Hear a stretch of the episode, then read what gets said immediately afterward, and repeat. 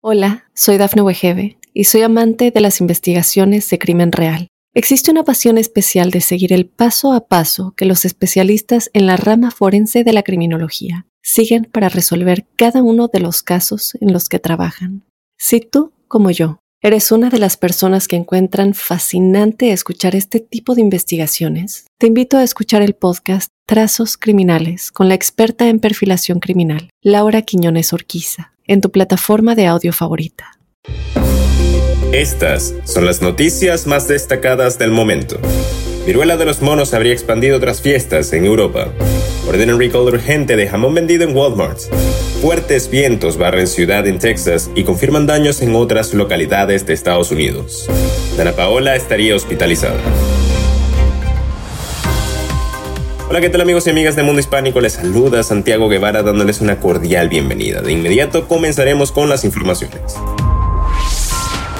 Un destacado asesor de la Organización Mundial de la Salud describió el brote sin precedentes de la inusual viruela símica en países desarrollados como un suceso fortuito que podría deberse a contactos sexuales de riesgo en dos recientes fiestas masivas en Europa.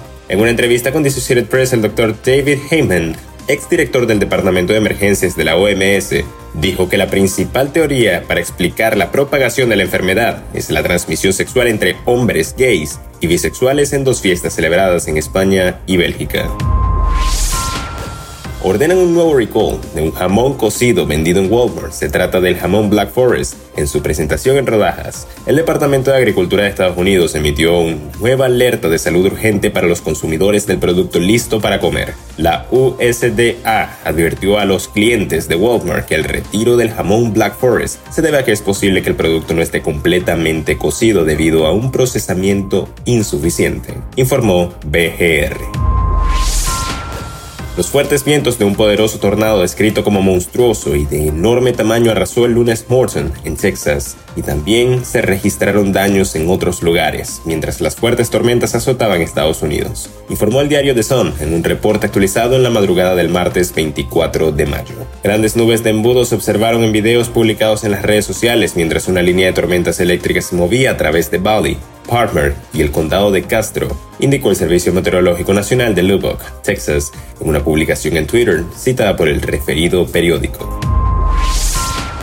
La cantante mexicana Ana Paola fue hospitalizada de urgencia por estar contagiada de COVID. Se desconoce su estado de salud al momento, pero se sabe que se mantiene en vigilancia las 24 horas y con un tratamiento, pues al parecer tuvo problemas para respirar de acuerdo a información publicada en la cuenta de Chisme No Like y a la agencia Reforma. Tras presentarse el antepasado fin de semana en el Tecat Emblema, Ana Paola informó a través de las redes sociales que dio positivo a COVID-19. Levante la mano quien creyó que era inmune al COVID escribió para anunciar que estaría de reposo para salir de este contagio.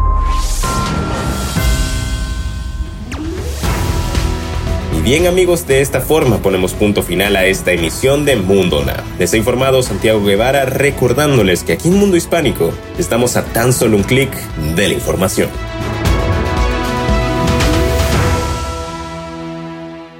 Hola, soy Dafne Wegebe y soy amante de las investigaciones de crimen real. Existe una pasión especial de seguir el paso a paso que los especialistas en la rama forense de la criminología siguen para resolver cada uno de los casos en los que trabajan. Si tú, como yo, eres una de las personas que encuentran fascinante escuchar este tipo de investigaciones, te invito a escuchar el podcast Trazos Criminales con la experta en perfilación criminal, Laura Quiñones Orquiza, en tu plataforma de audio favorita.